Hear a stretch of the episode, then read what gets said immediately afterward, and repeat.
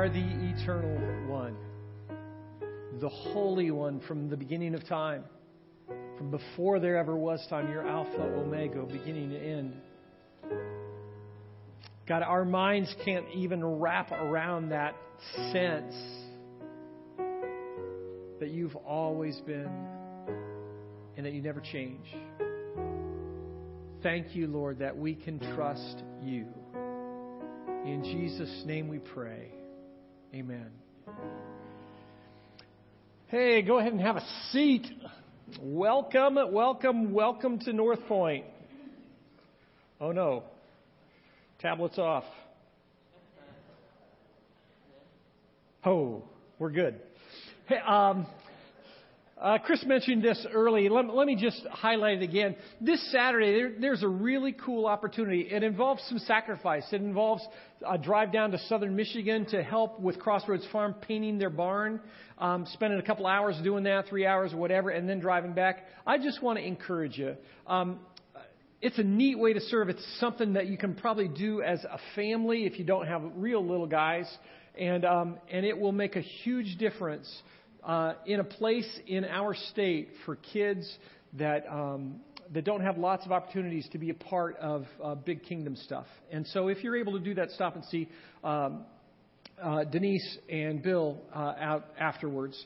Uh, you know, um, this week marks the one year anniversary of me coming to serve at North Point. Uh, thank you that was all my family that clapped, just so you know. Um, you know, in, in lots of ways, I still feel absolutely brand new, like I'm still finding my way through this whole process a year later. And in other ways, I feel like North Point has really become home for us. DeWitt is our home. It's been, uh, in many ways, I feel like we've, we've been here forever, which is a, uh, just a really, really cool thing. Who would have thought a year ago that I would be preaching a message on the anniversary of my starting here at North Point with the title LGBT, the conversation everyone and no one has wanted. Um, for the last month or so, I've, I've uh, talked about this upcoming message and, and just said over and over again, I just feel like we need to talk on Sunday morning about same sex attraction for all kinds of reasons. I had no idea what to call this message.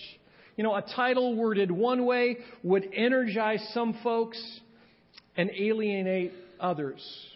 Worded another way, it would have people drawing conclusions that weren't necessarily consistent with Scripture before we ever even started. And I didn't want that either. Finally, on Thursday of this week, I landed on this title because I think it's true.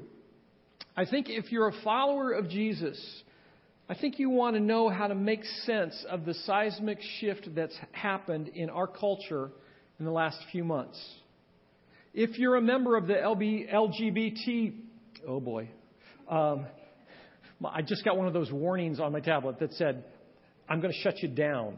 So that would be a bad thing today, especially. If, um, if, so if you're a follower of Jesus, this is a conversation you want to have. If you're a member of the LGBT community, you're thinking, you're, you're probably thinking, it's about the, it's about time the church stopped marginalizing you. And if you're just confused about the whole issue, you just want some things to think about and not have people shouting at you, right? It's the conversation everybody wants to have. And if you're conservative and modest and straight, you have no desire to have this conversation, right? It seems weird and wrong to talk about it in church. If you're LGB or T and don't like conflict, you're scared to death right now. Is Northpointe going to take an anti gay stance that makes it a place that you're not welcome at in the future? Isn't it easier to just avoid the issue? Just keep going the way it's been? If you take pride in, in having a thoughtful, logical mind, being a thoughtful, logical person, you're probably thinking, he's going to try and bring clarity to this issue in 30 or 40 minutes. Please, somebody help him. No one wants to talk about this. can't we ignore it and it just go away? It was a, little over 20 years ago that I was on a work mission trip with uh, about 15 teens, teens from the church where I served when one of the teens handed me a note with two words on it. It was, it was scribbled. You could, you could sense the tension in the writing because the two words said, I'm gay. It was the first time he verbalized that reality to anyone other than himself. Just a few years later, a member of my family came out while away at college. Several of my former students at Ozark Christian College, students I taught, that I traveled with, that I worked closely with, have since become a part of the LGBT community. I'm not alone in having close friendships and family members who carry the rainbow banner proudly. The reason I say that is not to say that I understand every aspect of that culture, but because I know there are people here who are here this morning who may be saying, yeah, I know you need to talk about this, Rick, because it's something that we're going to have to deal with as a church sometime in the future. I want to be real clear this morning. This, this is not an issue in the future. It's an issue in the here and now for us. It's an issue that many people who are part of Northpointe have been dealing with quietly for years. There are many people here today with sons and daughters, brothers and sisters moms and dads, friends, coworkers, and extended family members who are lesbian, gay, bi, and transgender. There are a number of people on both sides of the issue that are here this morning and listening to this on the or listening to this on the internet or on a CD that are anxiously waiting to see what I'm going to say because it may determine whether they feel Northpointe is a place where they can worship God and grow spiritually or not. I'm praying that when the message is done, that you'll sense that it is, that we will continue to be a safe place to come and know God, a, a place where you can become a fully devoted follower of Jesus, a disciple of the one who came to earth and died for us. If you don't have any relationships, even casual relationships, with anyone in the LGBT community, Please believe me when I say that you will in the future, especially if you're serious about following Jesus. I want today's message to start a dialogue, a conversation, not an argument, not simply a statement of opinion, but a conversation that ultimately keeps us coming back to Jesus. That's my desire. Let's, let's pray. Um, God, you know what's going on right now. You know um, the anxiety that's there. You know the people who are, who are just waiting to see what happens. Lord, I ask that you would give me words, that you would speak those words, that you would uh, let your Spirit provide the tone for those words as they come out. God, I ask that you'd be with each person who hears my voice, everybody who's here, everybody who's listening. God, that you would work in their ears, in their hearts, that they would hear you speak. God, that you would connect the dots that you want connected and that you would prevent dots from being connected that are not intended to be. God, we, just, we ask that you would talk to us this morning. In Jesus' name we pray. Amen. Here's what I want to do this morning. The, today's message doesn't have a lot of bells and whistles, not a lot of fun stories or jokes or any of that stuff. It's, it's really just pretty kind of direct and straightforward. I want to do three things. Uh, one is I want to review last week's message. If you weren't here last week, I'd encourage you to get a copy of the CD, to go to the internet and download it, and uh, and just kind of process last week's message because it's foundational for today. The second thing I want to do is to just simply look at what the Bible says about same-sex relationships and and um, spend some time doing that. And third, I want um, I want us to think about how we, as followers of Jesus, should respond to this issue in our everyday lives. Those, those three things, that's where I'm going. So the first thing is this how do we Uh, it's a review of last week's message. I, I didn't have this on screen. I've got it on screen today. How do we determine right from wrong in our lives? How do we do that? What are some ways that that happens? I gave you four, um, four filters, if you will, four ways that people make decisions about what's right and wrong in their lives. And, um, and uh, I just want to review those. The first is me that I decide what's right and wrong in my life. I think that that's pretty actually common in our culture. We say, you know what, I'm the one who gets to choose what's right and wrong for me, what's right and wrong behavior. So that's the me issue. It's based on my feelings, how I feel about an issue. Oh, I think that that's good, I think that that's bad. Or it's based on my logic. Oh, that makes sense to me. That makes sense to me, right? So me is the first filter. The second filter is um, is we. It's the sense of, okay, what's commonly accepted by our culture? What's everybody else around think? What's the plurality of people think? Because if they all think the same thing, they can't be wrong, can they? The crazy thing about that, as I was thinking about it this week, is that our culture shifts oftentimes based on a media campaign or based on a one time event. That an event happens and, and, the, and the the um, tide turns. The culture changes what's appropriate or what's inappropriate based on that event. Best example of that right now is the shooting by Dylann Roof of the, of the people in South Carolina the, at the African American church, right? That happened and it, and it crystallized things and changed our culture in one, um, if I could say this, in one way that just doesn't make a lot of sense to me. As a result of that event, the Confederate flag is now anathema, right? You're not allowed to carry the, uh, the American, the Confederate flag. You're not allowed to carry the Confederate flag. It's, um, regardless of what you thought before, because of what happened with Dylann Roof, the, con- the Confederate flag's evil. I'm not saying that's good or bad. I'm, I just want to point out that because of that one event, culture has shifted. You understand that? Culture is the, is the we. They is the third way that we determine right from wrong. It's some body of people. It might be the media, it might be the courts, it might be the church.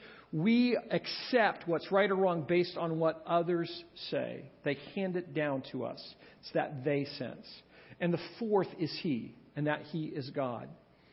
That fourth filter for determining what's right and wrong is based on the idea that we just sang about that God is eternal, that God is the one who created us, He's the one who made us, and as the creator of the universe, He has the absolute right to say, this is right and this is wrong. Those four areas are, are how we make sense of the world around us. Those four areas um, are what we use to determine what's right and wrong. Um, so, that's just kind of quick review of one aspect of last week. I'm going to touch on a couple more things later.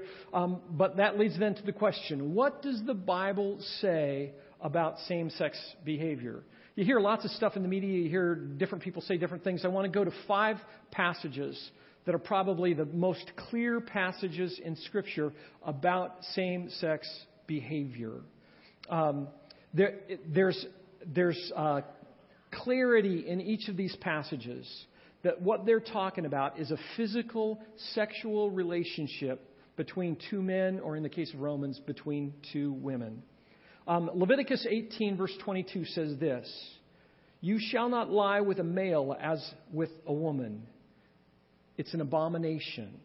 You shall not lie with a male as with a woman, it's an abomination. The New American Standard Version the King James, the Amplified, all use that word abomination. The, the, the New International uses the word detestable. It's a detestable thing. I, I thought, I wonder what the children's version of the Bible says.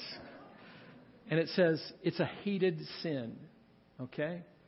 There's, there's clarity in Leviticus 18 that, that same sex behavior, same sex behavior is an abomination. Leviticus 20 says uh, something similar. It says, If a man lies with a male as with a woman, both of them have committed an abomination. They shall surely be put to death. Their blood is upon them. That teaching from, Mo, from Moses was in a um, theocracy. It was, it was in a God ruled culture. And God said, you know what? That, behave, that, that behavior, there, there are st- strong consequences for it. Don't want to tolerate it in this culture an abomination it, it is uh, what it's used. The Amplified says, Both men have committed an offense, something perverse, unnatural, abhorrent, detestable. That's what that word in the Hebrew means. If you skip to Romans chapter 1 and you think about the culture in Rome, when Paul wrote to the church in Rome, it was a culture that had all kinds of sexual pro- promiscuity. All kinds of things were going on sexually there. And, and Paul writes to the church and he says, Look at this, understand this. God's nature is evident to everybody. God, through his creation, has explained himself to the world. You can see who God is by the world around us. And it, it says, claiming to be wise, people became fools. They exchanged the glory of God for an image of God. They exchanged the real thing for a fake, for a facsimile. They exchanged the truth about God for a lie and worshiped and served the creature instead of the creation. And then in verse 26 it says this For this reason, God gave them up to dishonorable passions because they traded away who God was. For their women exchanged natural relationships or natural relations for those that are contrary to nature. And the men likewise gave up natural relations with women and were consumed with passion for one another, men committing shameless acts with men and receiving in themselves the due penalty for their error. Romans, clear teaching about same sex behavior. 1 Timothy 1, Paul writes to Timothy and says, The law is not laid down for the just, but for the lawless and disobedient, for the ungodly and sinners, for the unholy and profane, for those who strike their fathers and mothers, for murderers, the sexually immoral, for men who practice homosexuality, enslavers, liars, perjurers, and whatever else is contrary to sound doctrine. Um, Paul's writing to Timothy was clear that homosexual behavior was, was outside of God's law. And Paul writes to the church in Corinth and says, Do you not know that the unrighteous will not inherit the kingdom of God? The unrighteous will not inherit the kingdom of God. Don't be deceived. Neither the sexually immoral, nor idolaters, nor adulterers, nor men who practice homosexuality, nor thieves, nor the greedy, nor drunkards, nor revilers, nor swindlers will inherit the kingdom of God.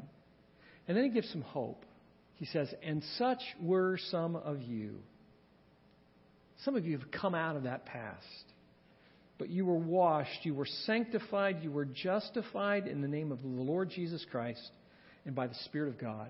Paul says, We get this. Jesus has the ability to come in and change who we were and to make us new creatures. You know, if, if you're having a conversation with somebody who believes in God that's a part of the LGBT community, they would say about these scriptures, I don't want to put words in their mouth, but after reading, I think that this is, this is uh, pretty consistent with, with their thinking. They would say, um, you know, those verses aren't talking about homosexual relationship in our current culture it's not talking about a committed monogamous relationship. They're talking about rape. They're talking about, those verses are about orgies. The, the, they're talking about the Mosaic law that no longer applies. They're talking about lustful relationships. They're talking about what took place in pagan fertility rites. They're talking about dirty old men. I think that those applications can be made to the writings of Paul and Moses. But what they taught was not a specific application, but instead an overriding principle about homosexual acts. There were other words that Paul and Moses could have used in the Greek and Hebrew that would have been used to describe those things that I just mentioned. Those are not the words that Paul or Moses chose.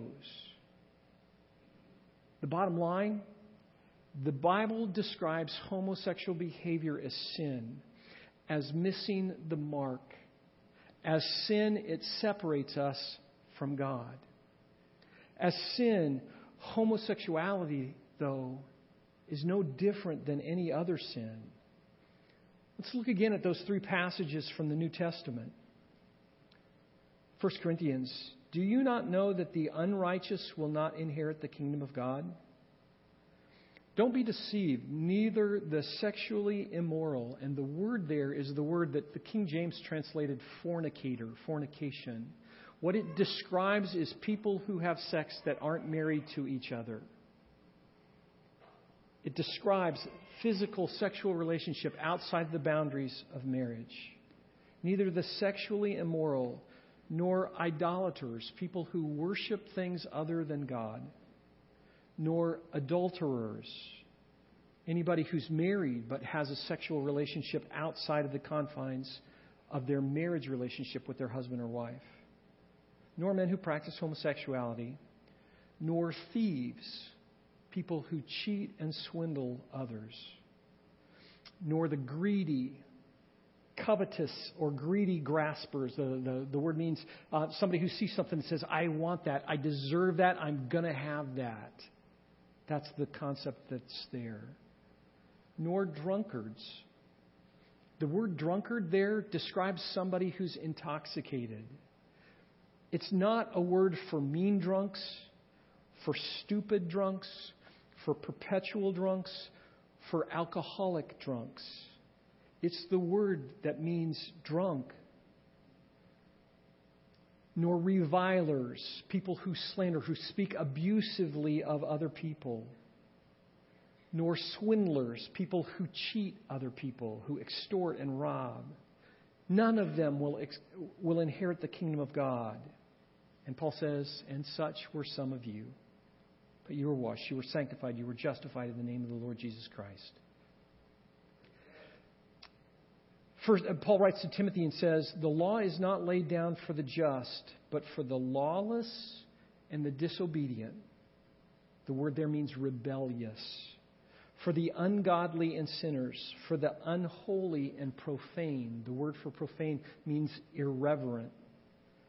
For those who strike their fathers and mothers, for murderers, for sexually immoral, the impure, for men who practice homosexuality, for enslavers, people who kidnap, who are slave traders, for liars, people who don't tell the truth, for perjurers, and whatever else is contrary to sound doctrine. To the church in Rome, Paul, Paul says, um, these people that God gave over to their, to their passions, that where we talked about the homosexual behavior, says that they didn't see fit to acknowledge God, and God gave them up to a debased mind to do what ought not to be done. They were filled with all manner of unrighteousness, evil, covetousness, malice, or hatred. They are full of envy, murder, strife deceit, maliciousness. They are gossips, slanderers, haters of God, insolent, which means rude and uh, having an arrogant lack of respect for other people, haughty, which means to be proud or arrogant, boastful, inventors of evil, disobedient to parents, foolish, faithless heartless, ruthless.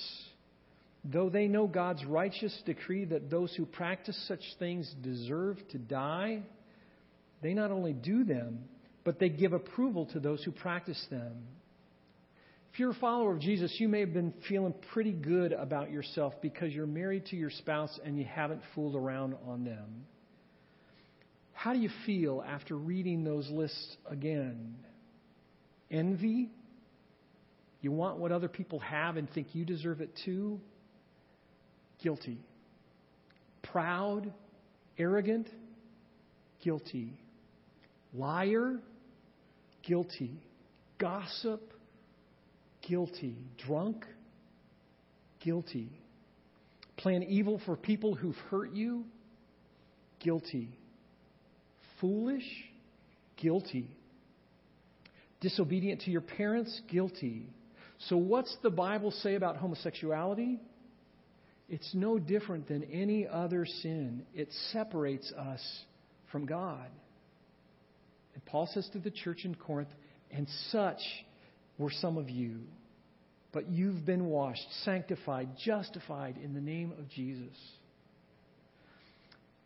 So, what's the Bible say about same sex behavior? It's sin. It separates us from God, just like all those other things. What's the Bible teach about same sex attraction?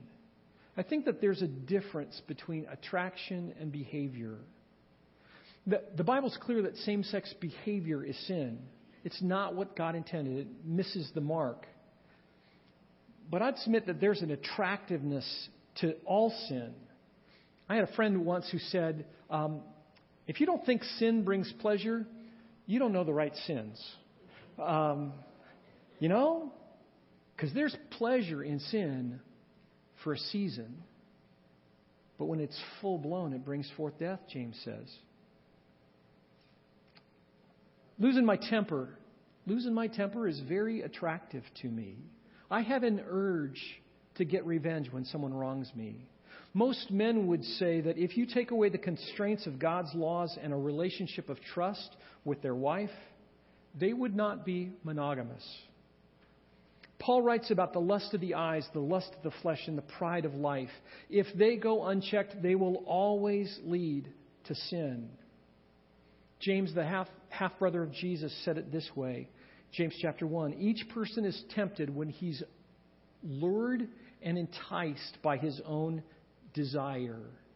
Then, when desire has conceived, it gives birth to sin. And when sin, when it's fully grown, brings forth death. So, if you're dealing with same sex attraction, what do you do? At every turn, you do everything that you can to keep that desire in check. You fight it when Satan says, Did God really say homosexuality is wrong? You put checks in your life to keep yourself from falling into temptation the same way every heterosexual man or woman does. James says later in, in his letter, resist the devil and he will flee from you. If that's where you are, if, if, you're, if you're dealing with same sex attraction, you may be thinking, wait a second. I have these desires, and you're telling me that Scripture tells me not to act on those desires? If you're thinking that, it, I think it's the Holy Spirit that may be the one who's telling you not to act on them. Understand that those desires are no different um, than every heterosexual person who's a follower of Jesus that hasn't found the right person to marry or someone who finds themselves single as a result of death or divorce and doesn't give in to sexual temptation. Let me take one more step down the road if I can. If that's where you are, your next question is likely if I'm not supposed to act on that desire, why did God give it to me? That's a great question, and my understanding of God, admittedly, is really tiny. But I think that there are two different aspects to, to the, as a response to that question. One is that we live in a broken world. When Satan said to Eve, Did God really say you were free to eat of every tree in the garden? And she and Adam ate from the tree of the knowledge of good and evil that God had expressly forbidden. At that moment, everything changed. It was irrevocably broken and the result of sin damaged everything. Death entered the world, disease entered the world. Babies began to die. People were born with physical limitations and handicaps. And we're all born with this propensity to sin that's devastating, regardless of our sexual orientation. Let me illustrate it this way I'm the grandson of an alcoholic and workaholic. I have a predisposition for compulsive behavior. I don't know if it's genetic or environmental, but I know that it's present in my siblings and it's present in my cousins. I first recognized that compulsion in me when I was a teenager. It showed up academically, it showed up athletically, it showed up in entertainment, it showed up in food, it showed up in work, it showed up in every aspect of my life. I believe if I were to begin to drink alcohol or gamble, the distance for me from sobriety to addiction would be very short. Did God create that compulsive activity, that compulsive behavior in me? Was it nature or nurture? I don't, I don't have any idea. But I've got to create safeguards in myself to keep that from spiraling out of control. You may be saying, I don't buy it. I'm not doing it. That's your prerogative. But understand that it takes us back to my very first thoughts. Who decides what's right or wrong? Me, we, they, or he? If God made us, if God made us, sorry about that. Um, if God made us, His voice is the only one that matters. The only one, He's the only one with authority to make the call. So that really kind of takes us to the third area. How do we, how do we live in a culture that doesn't reflect what God designed? How do, how do we live right now, given the current state of things? First is, I think that we've got to recognize that we live in a pluralistic society. We do not live in a theocracy. We need to pray for our leaders. God may even call some to run for public office, but understand this the law will not change people's hearts. Only Jesus can do that. Our response in relating to a person with same sex relationship is no different than it is with someone with any other sin. They're made in the image of God, and so are we. They're in need of redemption, and so are we. Without Jesus, they have no hope, and neither do we. So, the challenge is to build authentic relationships build authentic relationships. Do your best to understand where, where your LGBT friends or family members are coming from. Laugh with them. Cry with them. Have them over for dinner. Be a genuine friend, not someone who waves when they pull in their driveway and never says another word. If you're just an acquaintance, you will never have the opportunity to have a conversation about stuff that matters eternally namely Jesus. Fourth, have, have conversations, not arguments.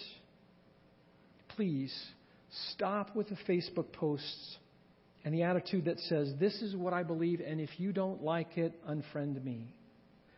That is so unlike Jesus. Trying to win arguments without a relationship rarely works because logic doesn't change behavior.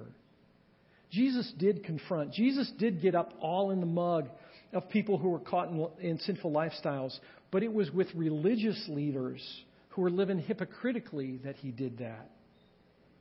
And it didn't change their behavior. The people who were far from God, Jesus loved.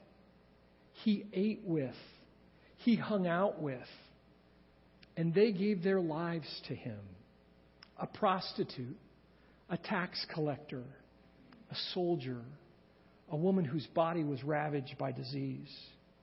You know, I, I haven't said anything at all about same sex marriage this morning, mostly because this message was being formulated long before the Obergefell decision was handed down.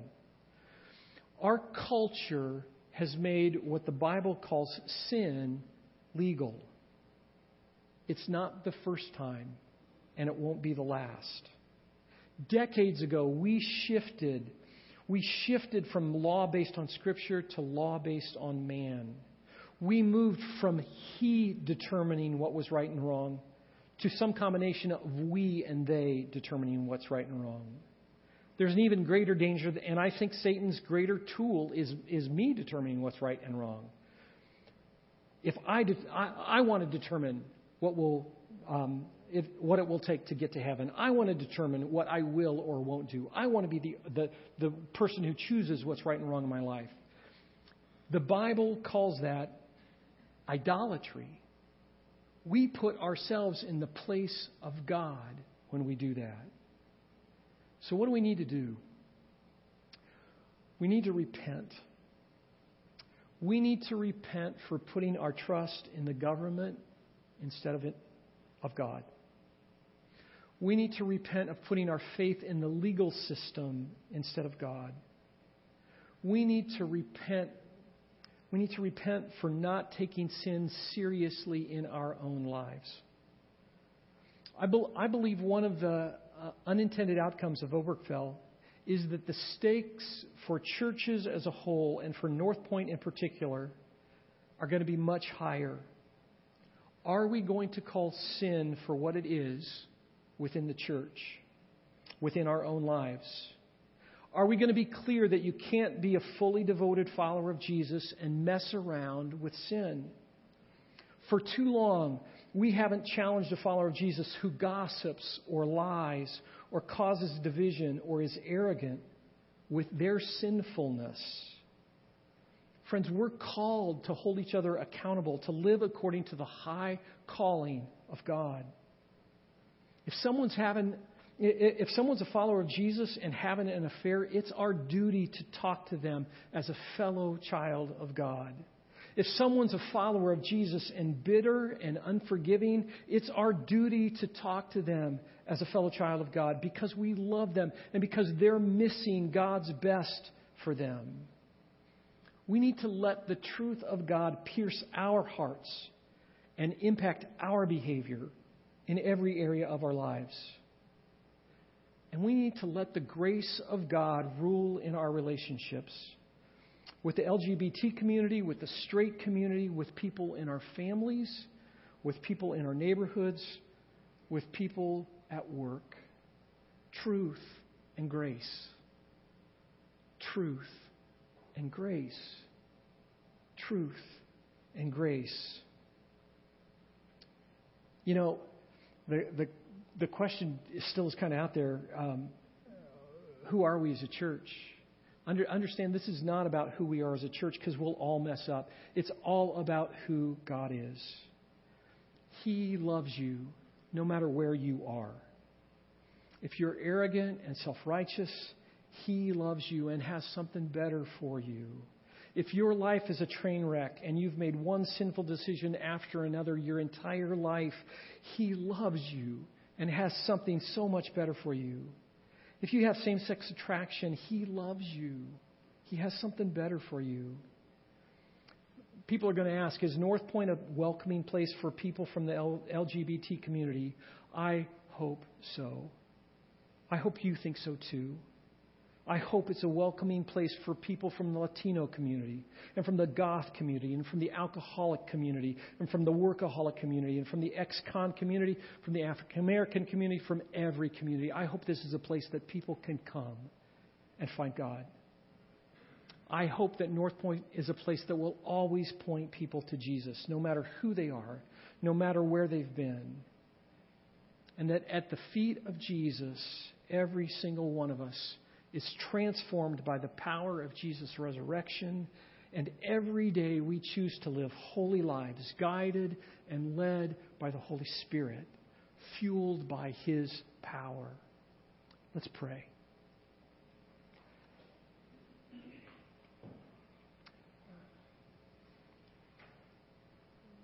God, I, I, I feel like we've just scratched the surface. Lord, my desire is that you would take the words that I've said, the thoughts that people have, um, have thought, that you would make sense of them. And that, God, above all, that you would draw us to you. God, fill us with your truth and grace. In Jesus' name we pray. Amen. If you want to talk after the service, I'm going to be down front um, find me, find somebody. If, if you got questions, if you got questions and want to shoot them in an email um, this week, anytime in the future, do that too. I'd be, I'd love to just have conversation. Let's stand together. Let's sing.